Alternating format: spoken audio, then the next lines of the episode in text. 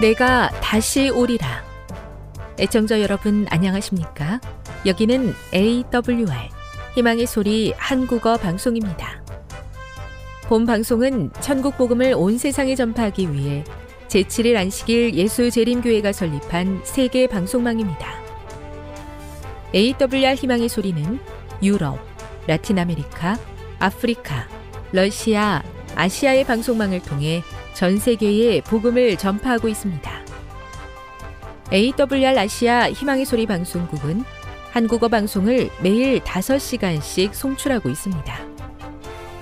희망의 소리 방송은 인터넷과 스마트폰을 통해서도 언제나 청취하실 수 있습니다. 들으실 수 있는 인터넷 주소는 awr.org입니다. 유튜브로는 awr 코리아로 검색하시면 됩니다. 이 시간 희망의 소리 한국어 방송과 함께 보람있고 유익한 시간 되시기 바랍니다. 내가 다시 오리라. 여기는 AWR 희망의 소리 한국어 방송입니다. 주파수 안내입니다. 괌에서 송출하는 우리 방송은 한국 표준시로 새벽 1시 30분에 11,955kHz로 새벽 2시 30분에 15,530kHz로 새벽 5시에 9,700kHz로 3회에 걸쳐 송출하고 있습니다.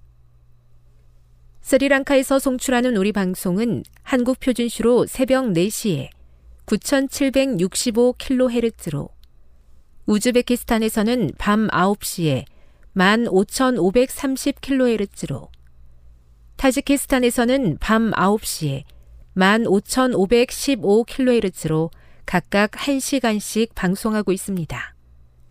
애청자 여러분의 많은 청취 바랍니다.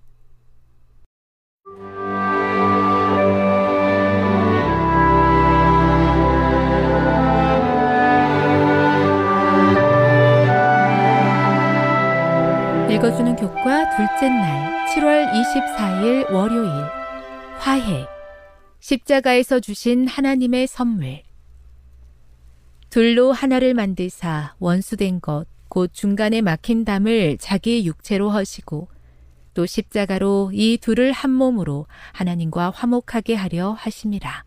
에베소서 2장 14에서 16절. 바울은 에베소서에서 십자가와 십자가에서 그리스도께서 하신 일의 영향을 어떻게 묘사하고 있는가? 바울이 십자가에 대해 말하는 것과 십자가가 우리의 관계를 어떻게 변화시키는지에 대해 요약해 보라. 에베소서 2장 11에서 22절의 문맥에서 보면 십자가는 신자들에게 세 가지 큰 자산을 나누어 준다. 첫째, 하나님과 그분의 백성으로부터 멀리 떨어져 있던 이방인들이 가까워졌고 그들은 이제 하나님의 아들과 딸이며 유대인 신자들의 형제 자매가 되었다. 둘째, 유대인과 이방인 사이의 적대감을 죽이사 제하셨다. 그리스도의 십자가는 유대인과 이방인 사이에 영원할 것처럼 보이던 적대감과 전쟁 상태를 소멸한다. 셋째, 적대감 대신에 화해가 자리한다. 또 십자가로 이 둘을 한 몸으로 하나님과 화목하게 하려 하심이 그리스도의 목적이었다. 화해는 어떤 모습인가? 화해하는 기분은 어떤 것인가? 엄마와 딸 사이에 심각한 소원함이 오랜 시간에 걸쳐 고착된 것을 생각해 보라. 이 앙금이 은혜와 용서의 물결 속에 녹아내리고 이어서 두 사람이 재회한다고 상상해 보라. 이것이 바로 화해이다. 화해는 불화하던 사람들이 서로를 갈라놓던 모든 문제를 내려놓고 타인을 사랑하는 형제 자매로 인정하고 상황을 있는 그대로 받아들이는 때에 경험된다. 화해는 기계적이거나 법률 용어가 아니라 깨어진 관계의 회복을 축하하는 인간 관계에 관한 용어이다.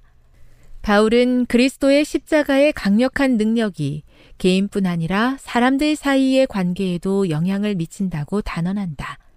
그는 십자가가 우리 삶의 침투에서 우리의 분열을 파괴하고 다툼을 해소하며 서로에 대한 교제와 이해를 새롭게 하는 것을 그려낸다.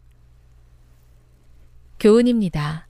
십자가는 우리의 교제와 이해를 새롭게 하여 우리를 갈라놓는 문제를 넘어서 한 몸으로 하나 되고 회복되는 화해로 우리를 초대한다. 묵상. 다른 사람과 화해하기 위해 에베소서 2장에 제시된 어떤 원칙을 어떤 방식으로 적용하면 좋겠습니까? 적용. 그대의 인간 관계 회복을 위해 이것을 실천하고 있는지 기도하면서 살펴보십시오. 영감의 교훈입니다. 우리를 하나님과 화목하게 해주는 십자가. 그리스도인들에게서 십자가를 제거하는 것은 하늘에서 태양을 없애는 것과 같을 것이다. 십자가는 우리를 하나님께로 가까이 인도할 뿐더러 우리를 하나님과 화목하게 해준다. 여호와께서는 부성애의 동정심을 가지고 불쌍히 여기는 마음으로 인류를 영원한 사망에서 구하고자 아들이 참은 그 고통을 보시며 그 사랑하시는 자 안에서 우리를 받아주신다. 사도행적 209 우리의 이해와 최선의 노력에도 우리는 여전히 불화와 어려움을 경험합니다. 하나님, 이해를 새롭게 하시고 서로의 관계에도 역사하여 주시옵소서. 하나님의 은혜와 용서가 경험되고 이루어지는 우리가 되게 해 주시옵소서.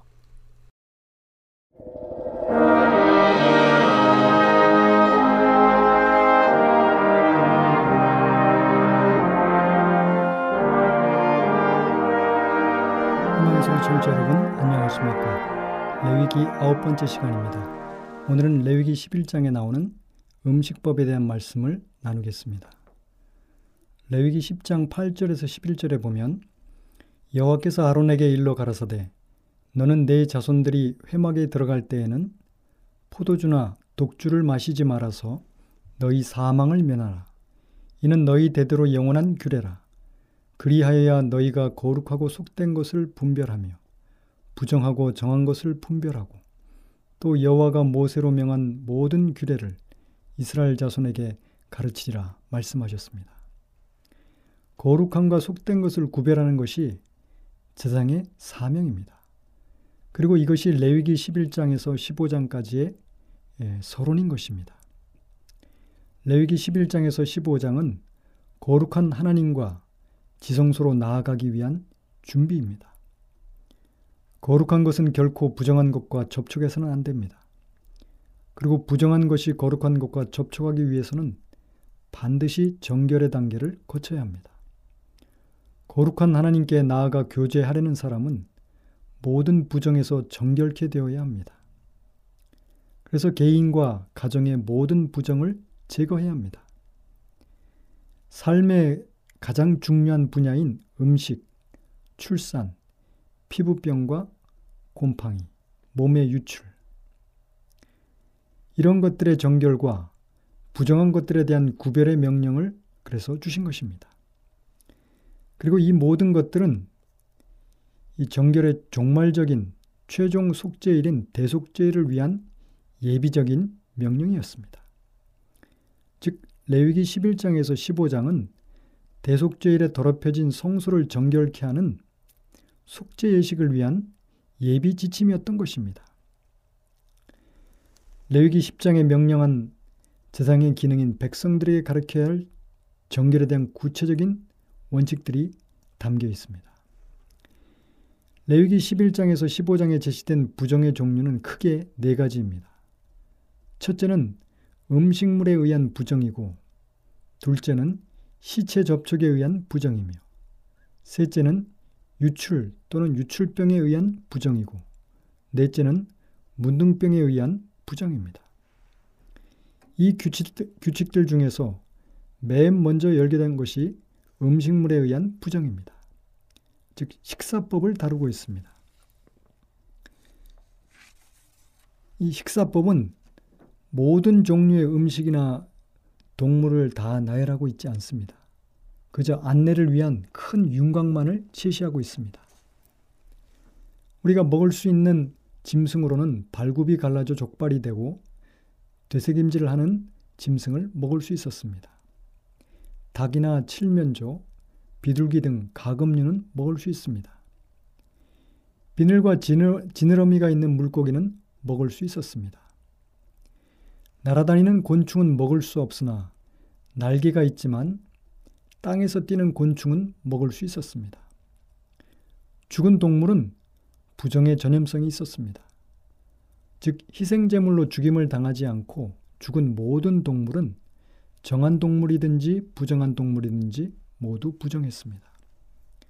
그 접촉으로 인한 부정의 유효 기간은 저녁까지입니다. 즉 하루였습니다. 죽은 동물의 주검과 접촉한 그릇이나 의복도 역시 부정했습니다. 이 규정은 이스라엘을 언약의 백성으로 생명과 거룩으로 이끌기 위해서 고안되었습니다. 부정이나 죽음은 이것을 방해하고 그 해결책을 제시한 것입니다. 식사법의 주요 내용을 비교적 자세하게 말씀하신 하나님께서는 이러한 가증한 음식을 먹음으로 부정하게 된 사람이 다시 정결케 될 수 있는 방법에 대해서는 전혀 말씀하지 않으셨습니다. 이러한 사실은 음식물로 인한 부정은 그 부정 자체가 이미 우리의 체내에 발생하여 영향을 끼쳤기 때문에 우리는 그것의 결과를 우리 몸에 지닐 수밖에 없음을 말해주고 있는 것입니다. 반면에 다른 부정의 경우에는 그것을 정결케 하는 방법과 절차가 제시되어 있습니다. 예를 들면 시체 접촉에 의한 부정의 경우 부정하게 된 자는 그 옷을 빨고 저녁까지 기다리면 정결케 될 수 있었습니다.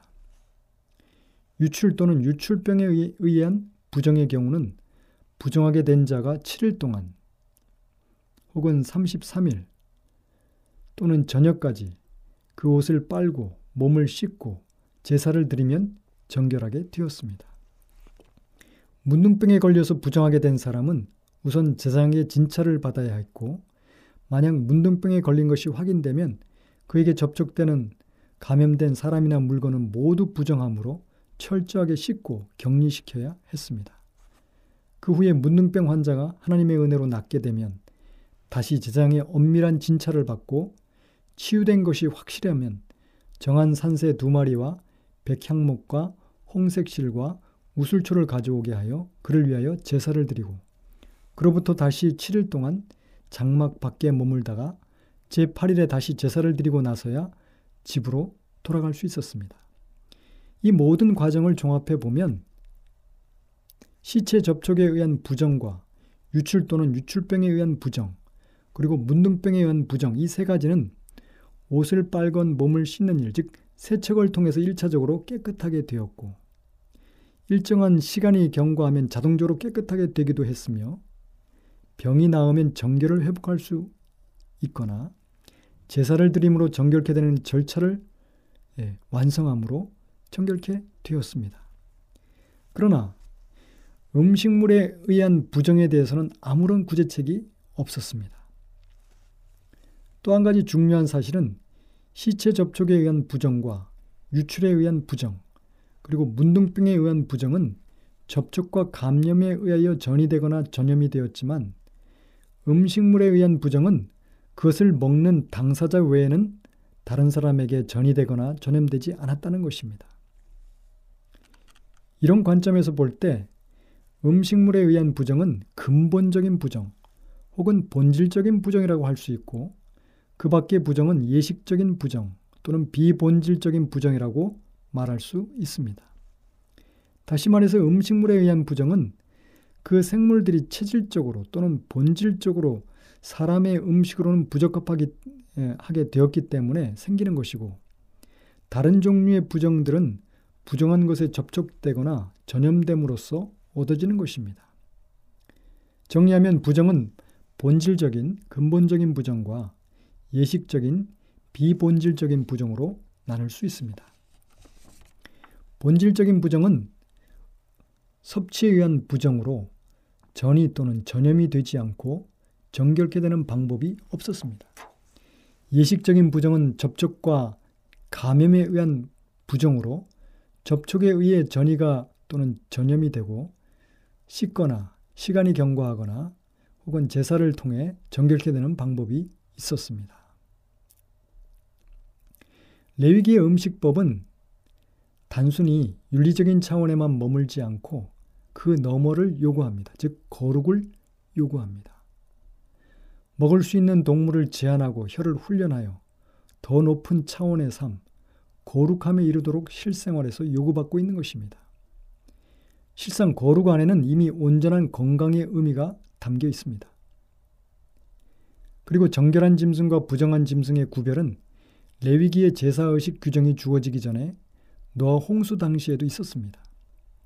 정결한 짐승은 일곱 쌍씩, 부정한 짐승은 두 쌍씩 방주에 들어가도록 명하셨습니다.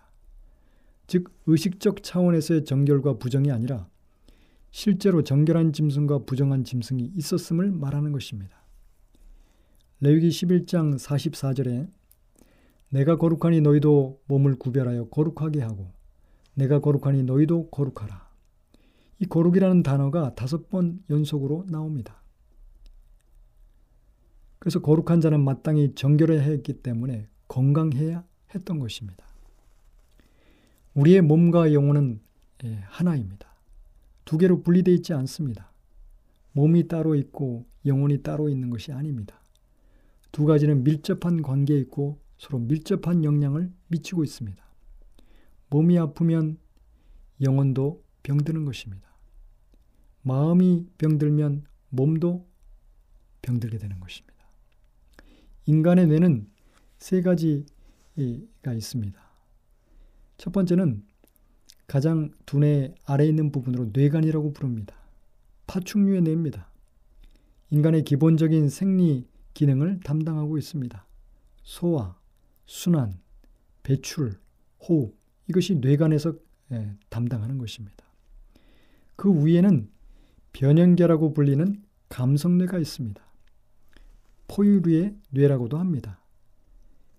인간의 기억과 감정을 주관하고 있습니다. 그리고 그 위에 가장 인간을 인간답게 만드는 전두엽이 있습니다. 여기는 판단, 의지, 그리고 가장 고도의 기능인 영성, 하나님과 교통하는 영성의 기능이 이곳에서 일어나고 있습니다.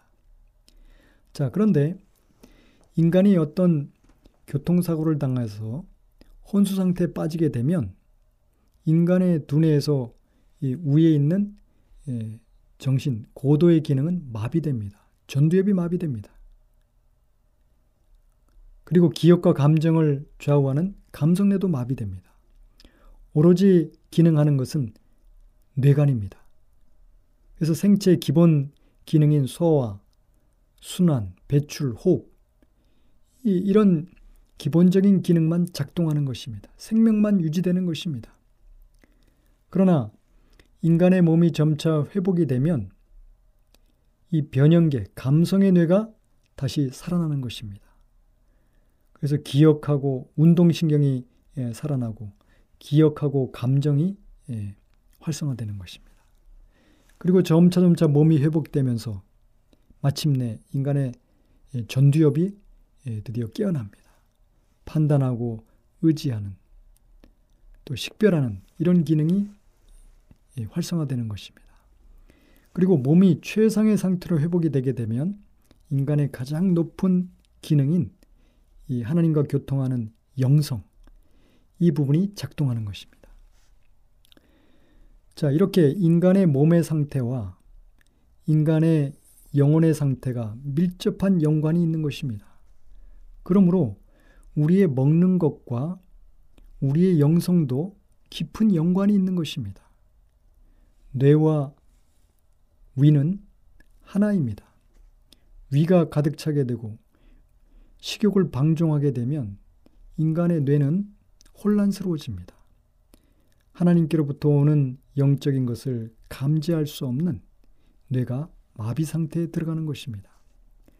그래서 인간이 먹는 음식은 인간의 영적인 상태에 지대한 영향을 미치는 것입니다.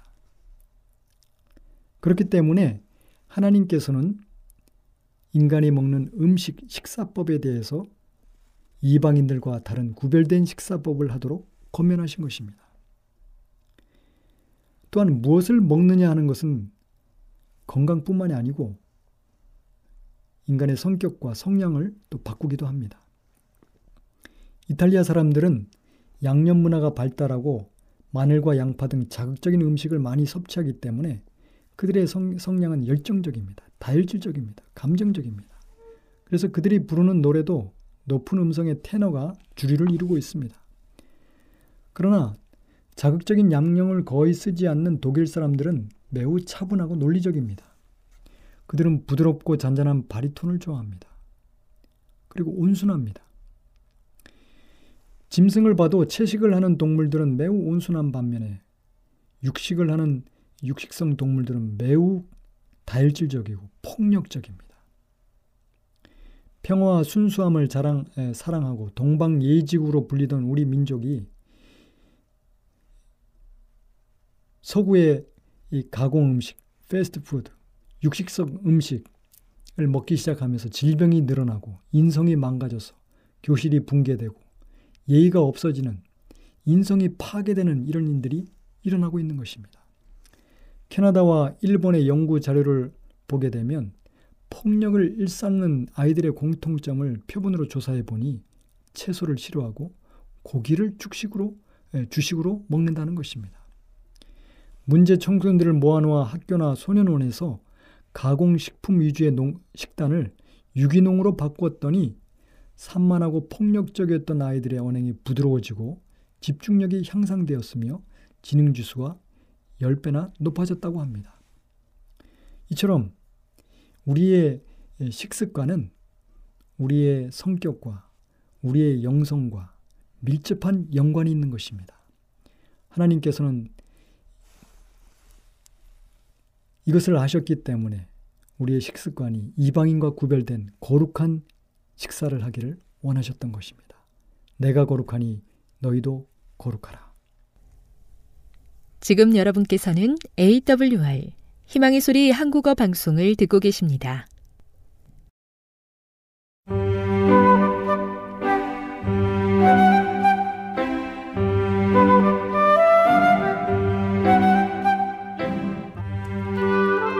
늘 주님이 함께하여 주심에 감사하는 마음으로 이 시간 건강한 생활의 지혜 준비했습니다.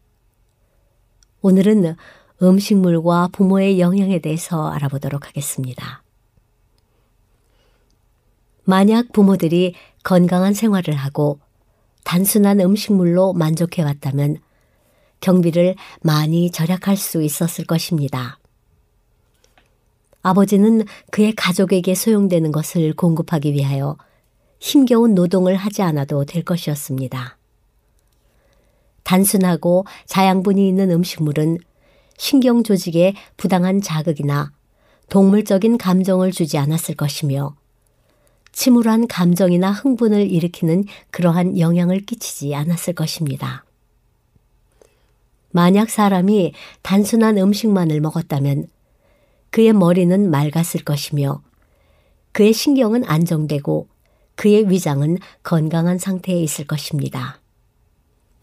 그는 깨끗한 신체를 가지고 있었다면 식욕을 잃지 않았을 것이며 현 세대는 지금의 상태보다 훨씬 나아졌을 것입니다. 그러나 비록 때가 늦은 지금이라도 우리의 상태를 호전시키기 위하여 무엇인가를 할 수 있습니다. 모든 면에 절제가 필요합니다. 절제하는 아버지는 식탁에 여러 가지 음식이 없다고 하여 불평하지 않을 것입니다. 건강을 위주로 하는 생활 태도는 모든 면에 가족의 상태를 향상시킬 것이며 아내이자 어머니에게 자녀들을 위하여 시간을 낼 수 있도록 도와줄 것입니다.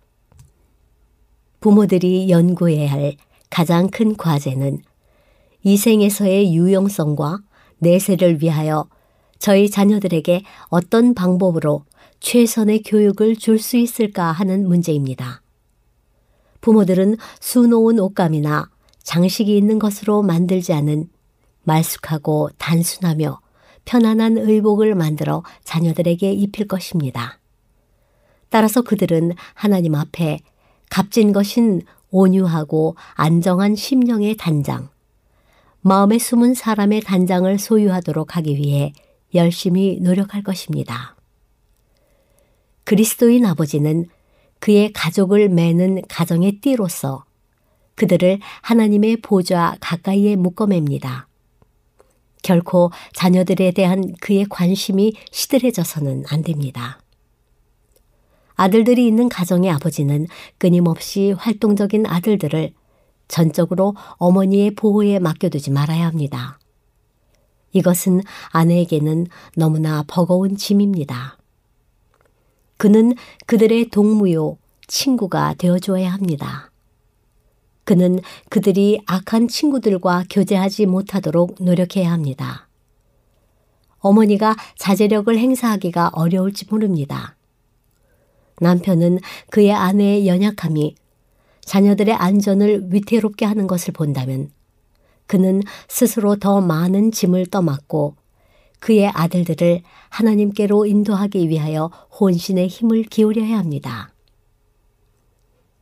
어린 자녀들의 마음을 교육하고 그들의 품성을 형성해야 할 어머니들은 즐겁고 행복한 생활을 하기 위하여 세상의 흥분을 찾아서는 안 됩니다. 그들에게는 중요한 필생의 사업이 있기 때문입니다. 그들과 그들의 자녀들은 비생산적인 방법으로 시간을 보낼 여유가 없습니다. 시간은 하나님께서 우리에게 위탁하신 가장 중요한 달란트이며 그것에 관하여 하나님께서는 우리에게 계산을 하도록 부르실 것입니다. 시간의 낭비는 지성의 낭비입니다. 정신적 능력은 고도로 개발될 수 있습니다. 자녀들의 마음을 개발하고 그의 마음을 순결케 하는 것은 어머니들의 책임입니다. 그들은 자녀들의 마음을 향상시키기에 적합한 인물이 되기 위하여 자신의 지적, 도덕적 향상을 위해 그들의 손이 미치는 곳에 있는 모든 수단을 활용해야 합니다. 대중 속에 파묻혀 있는 것을 즐기는 이들은 사람들을 방문하거나 방문객을 대접하지 않는 한 안절부절 못할 것입니다. 그들은 환경에 적응할 수 있는 능력이 없습니다. 필수적이고 신성한 가정의 의무들은 그들에게 평범하고 재미없게 보입니다. 그들은 자기 성찰과 자기 연마에 전혀 애착을 갖고 있지 않습니다. 그 마음은 변하고 흥분시키는 세속적 생활에 목말라 합니다. 자신의 성향을 방종시키기 위하여 자녀들이 방치됩니다. 기록하는 천사들은 그들을 무익한 종들이라고 기록합니다. 하나님께서는 우리의 정신이 목적 없이 방황할 것이 아니라 이 세상에서 선을 성취하도록 계획하고 계십니다. 자녀의 품성 또한 어머니로부터 받는 자양분의 특성에 의해 다소간 영향을 받습니다. 그러므로 어머니가 그녀의 영아를 돌볼 때에 행복한 마음 상태를 유지하고 자신의 정신을 철저하게 통제하는 것이 얼마나 중요합니까? 그렇게 함으로써 그 아이의 영양분이 손상되지 않습니다. 또한 어머니가 아이를 다룰 때 나타내는 차분하고 침착한 노선은 유아의 마음을 꼴짓는데 대단히 중요합니다. 만일 아이가 신경질적이고 쉽게 흥분한다면 어머니의 조심스럽고 서둘지 않는 태도는 진정시키고 교정시키는 영향을 미칠 것이며 유아의 건강은 많이 증진될 것입니다. 아이의 생활이 조용하고 단순하면 할수록 그의 육체적 혹은 정신적 발달은 더욱 유리해질 것입니다. 어머니는 언제나 조용하고 정숙하고 침착해지려고 노력해야 합니다.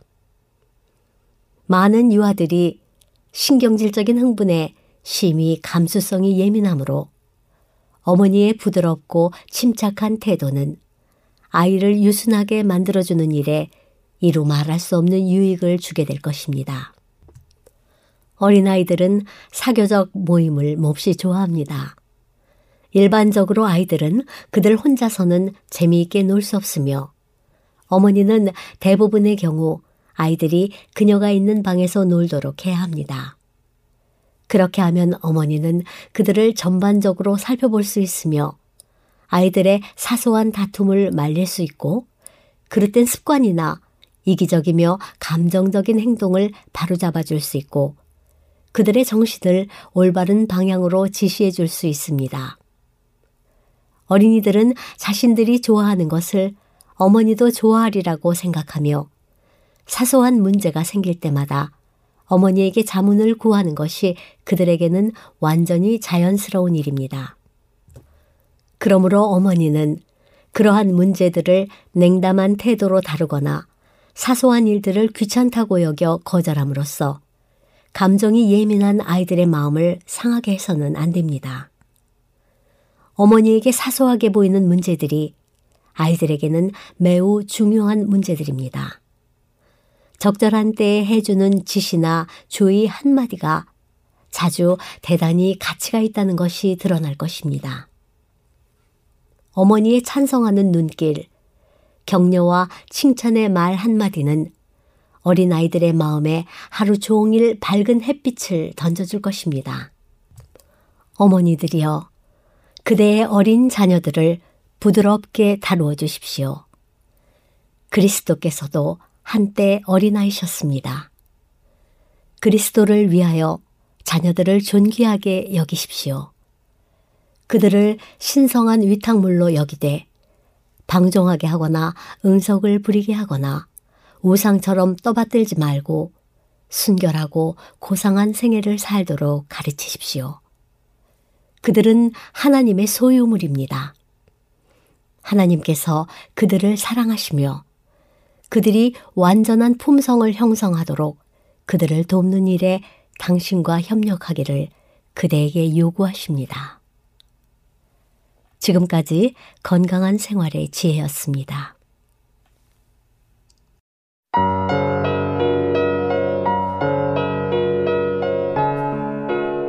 디모데전서 1장 1절 인사 우리 구주 하나님과 우리의 소망이신 그리스도 예수의 명령을 따라 그리스도 예수의 사도된 바울은 믿음 안에서 참 아들 된 디모데에게 편지하노니 하나님 아버지와 그리스도 예수 우리 주께로부터 은혜와 극률과 평강이 내게 있을지어다.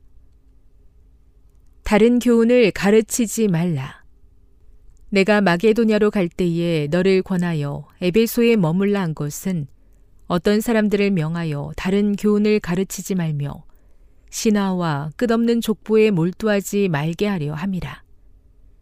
이런 것은 믿음 안에 있는 하나님의 경륜을 이룸보다 도리어 변론을 내는 것이라. 이 교훈의 목적은 청결한 마음과 선한 양심과 거짓이 없는 믿음에서 나오는 사랑이거늘 사람들이 이에서 벗어나 헛된 말에 빠져 율법의 선생이 되려 하나 자기가 말하는 것이나 자기가 확증하는 것도 깨닫지 못하는도다. 그러나 율법은 사람이 그것을 적법하게만 쓰면 선한 것임을 우리는 아노라. 알 것은 이것이니 율법은 옳은 사람을 위하여 세운 것이 아니요 오직 불법한 자와 복종하지 아니하는 자와 경건하지 아니한 자와 죄인과 거룩하지 아니한 자와 망령된 자와 아버지를 죽이는 자와 어머니를 죽이는 자와 살인하는 자며 음행하는 자와 남색하는 자와 인신매매를 하는 자와 거짓말하는 자와 거짓 맹세하는 자와 기타 바른 교훈을 거스르는 자를 위함이니 이 교훈은 내게 맡기신 바 복되신 하나님의 영광의 복음을 따름이니라. 은혜를 감사하다.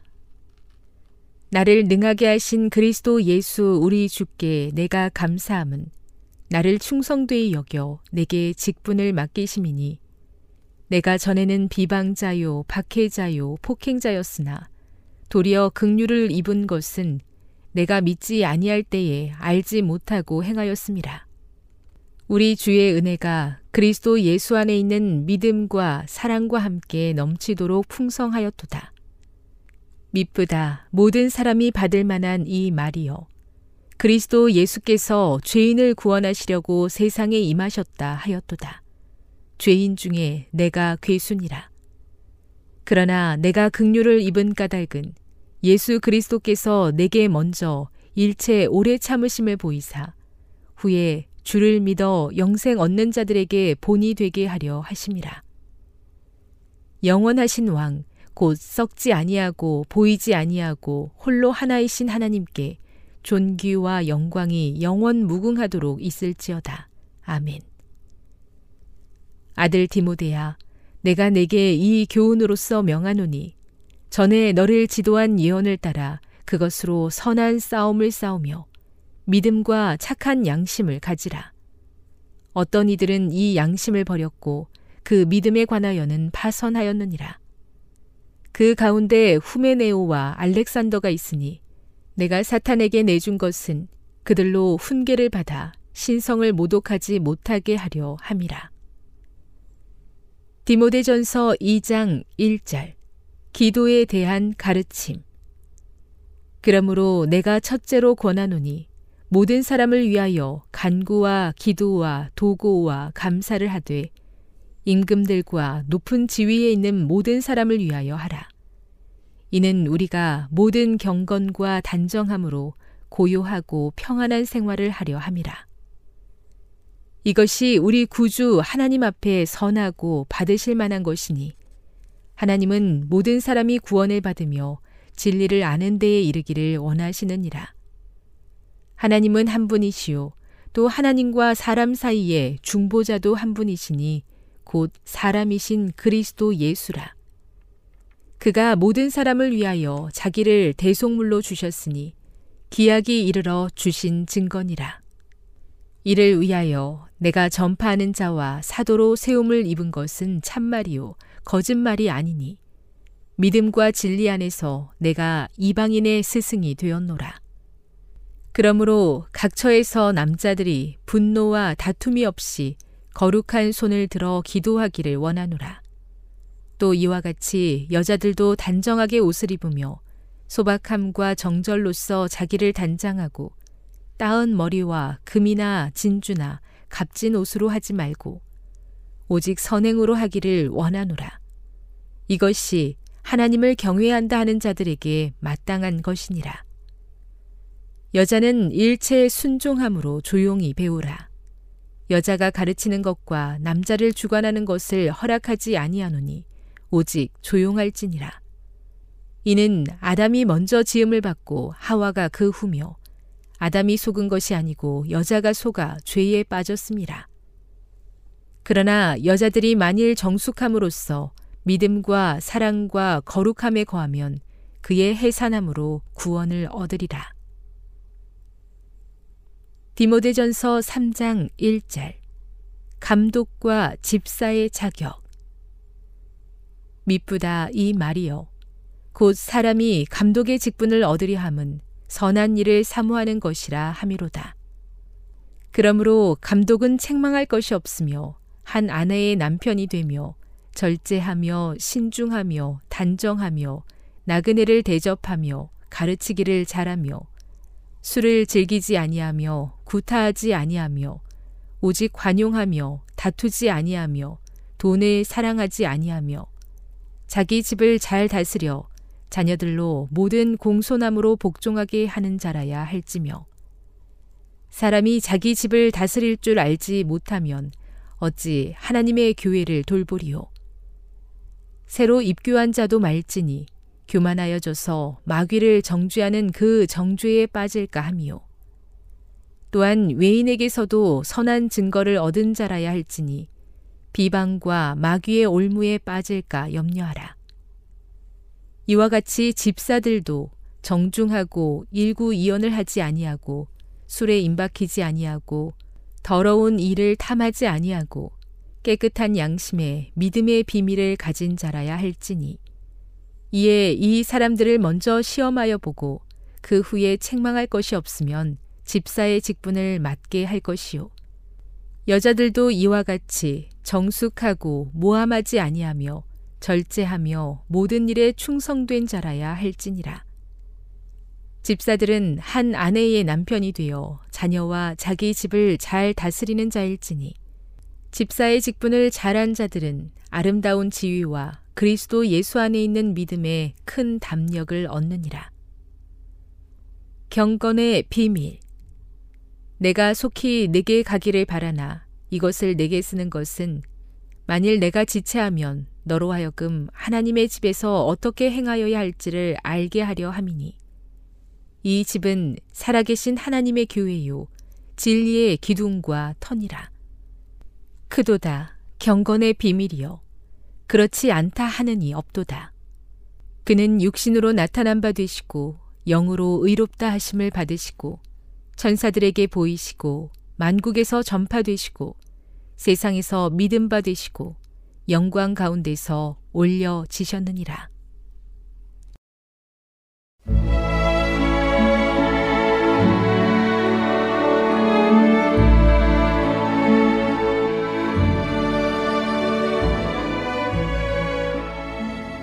애청자 여러분 안녕하십니까? 명상의 오솔길의 유병숙입니다. 이 시간은 교회를 사랑하시고 돌보시는 하나님의 놀라운 능력의 말씀이 담긴 엘렌지 화이처 교회 증언 1권을 함께 명상해 보겠습니다.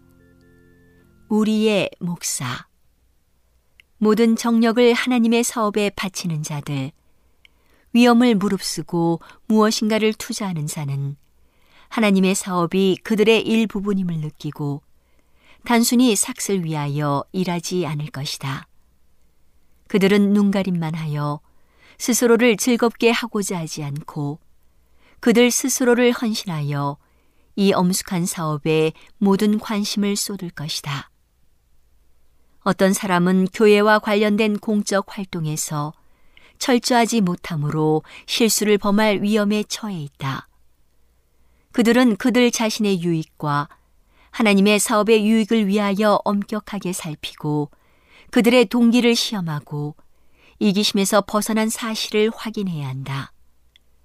그들이 솔직한 진리를 다른 사람들에게 전하는 동안 그들이 동일한 그 법을 실천하지 못하므로 사탄이 철저한 심령의 준비를 다른 어떤 것으로 대체하지 않도록 경계해야 한다. 그들은 삭슬 위하여 일하므로 사업의 중요하고 고상한 성격을 잃어버리지 않도록 자신과 하나님의 사업에 대하여 철저해야 한다. 그들은 예수님 대신에 자아가 다스리게 허용해서는 안 되며 시온에 있는 죄인에게 하나님이 저주를 선언하셨음에도 불구하고 복이 있으리라고 말하지 않도록 주의해야 한다. 목사는 각성하여 하나님과 동행하지 못했기 때문에 꽤 오랫동안 거의 상관없이 지내온 활기와 열성과 헌신을 나타내야 한다. 여러 곳에서 하나님의 사업이 발전되지 못하고 있다. 심령의 준비가 필요하다.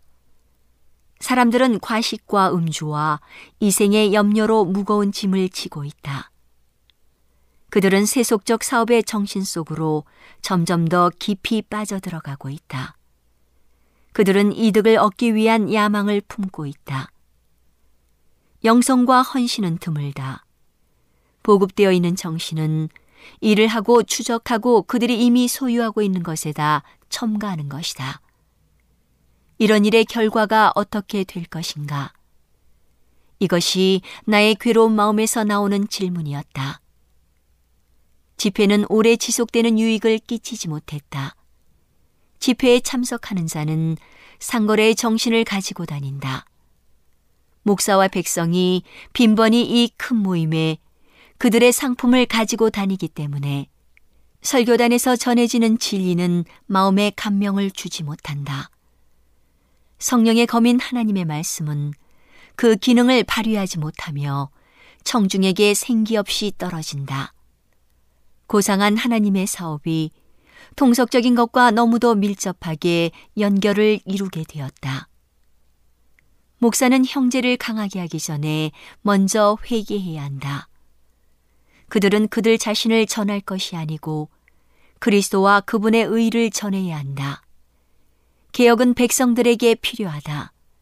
그러나 목사에게서 먼저 정결케 하는 일이 시작되어야 한다.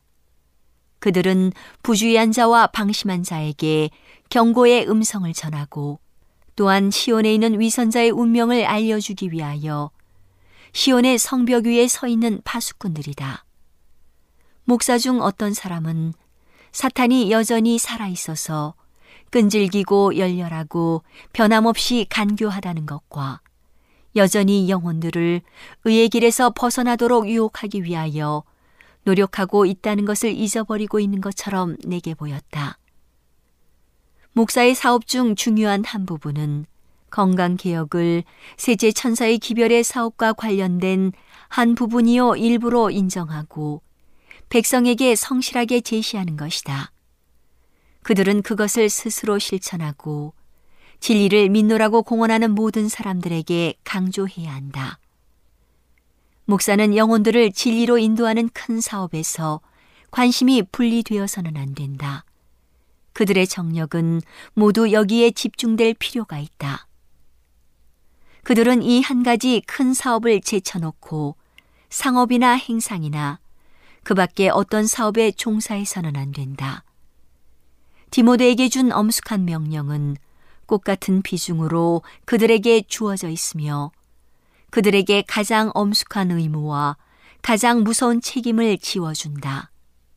하나님 앞과 산자와 죽은 자를 심판하실 그리스도 예수 앞에서 그의 나타나실 것과 그의 나라를 두고 엄히 명하노니 너는 말씀을 전파하라. 때를 얻든지 못 얻든지 항상 힘쓰라. 범사의 오래 참음과 가르침으로 경책하며 경계하며 권하라. 그러나 너는 모든 일에 근신하여 고난을 받으며 전도인의 일을 하며 내 직무를 다하라. 그릇된 생활 습관은 우리의 정신적 육체적 감각을 감퇴시켰다. 그러므로 우리가 올바른 역할과 우리 자신을 건강과 생명과의 최선의 관계에 놓음으로써 얻을 수 있는 모든 힘은 하나님께서 우리에게 맡겨주신 사업에 아낌없이 바쳐져야 한다. 우리는 공개를 일삼거나 하나님께서 우리에게 맡겨주신 사업을 장사하는 일과 혼합시키기 위하여 우리가 소유하고 있는 약간의 허약하고 불구가 된 힘을 사용할 여유가 없다. 마음과 육체의 모든 기능이 이제 필요하다. 하나님의 사업이 이것을 요구한다. 그러므로 이 위대한 사업 이외의 어떤 다른 사업에 종사함으로써 시간과 정신적 육체적 힘을 빼앗겨 하나님 사업에 있어서의 우리의 활동의 활기와 힘을 감소시키는 일이 있어서는 안 된다. 그러나 그렇게 하는 목사는 모든 시간을 명상과 기도에 바칠 수 없고 모든 힘과 명석한 마음을 도움이 필요한 자의 상황을 파악하고 때를 얻든지 못 얻든지 말씀을 전파할 준비를 갖추는데 바치지 못하게 될 것이다. 오늘은 교회를 사랑하시고 돌보시는 하나님의 놀라운 능력의 말씀이 담긴 엘렌지 화이처 교회 증언 1권을 함께 명상해 보았습니다. 명상의 오솔길이었습니다.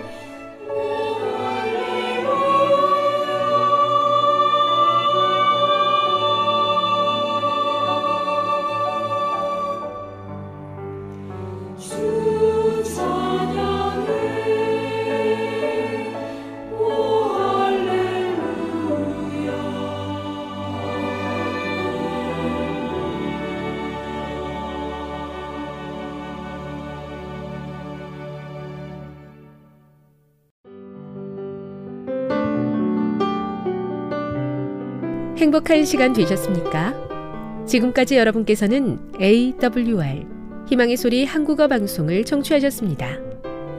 방송을 청취하시고 문의를 원하시는 분은 우편번호 02461 대한민국 서울시 동대문구 이문로 1길 11 희망의 소리 방송부 앞으로 편지나 엽서를 보내주시거나 지역번호 02-3299-5296에서 8번으로 전화 주시기 바랍니다. 지금까지 함께 해주신 애청자 여러분들께 감사드립니다. 애청자 여러분, 다음 이 시간까지 하나님 안에서 늘 평안하십시오. 감사합니다. 내가 다시 오리라.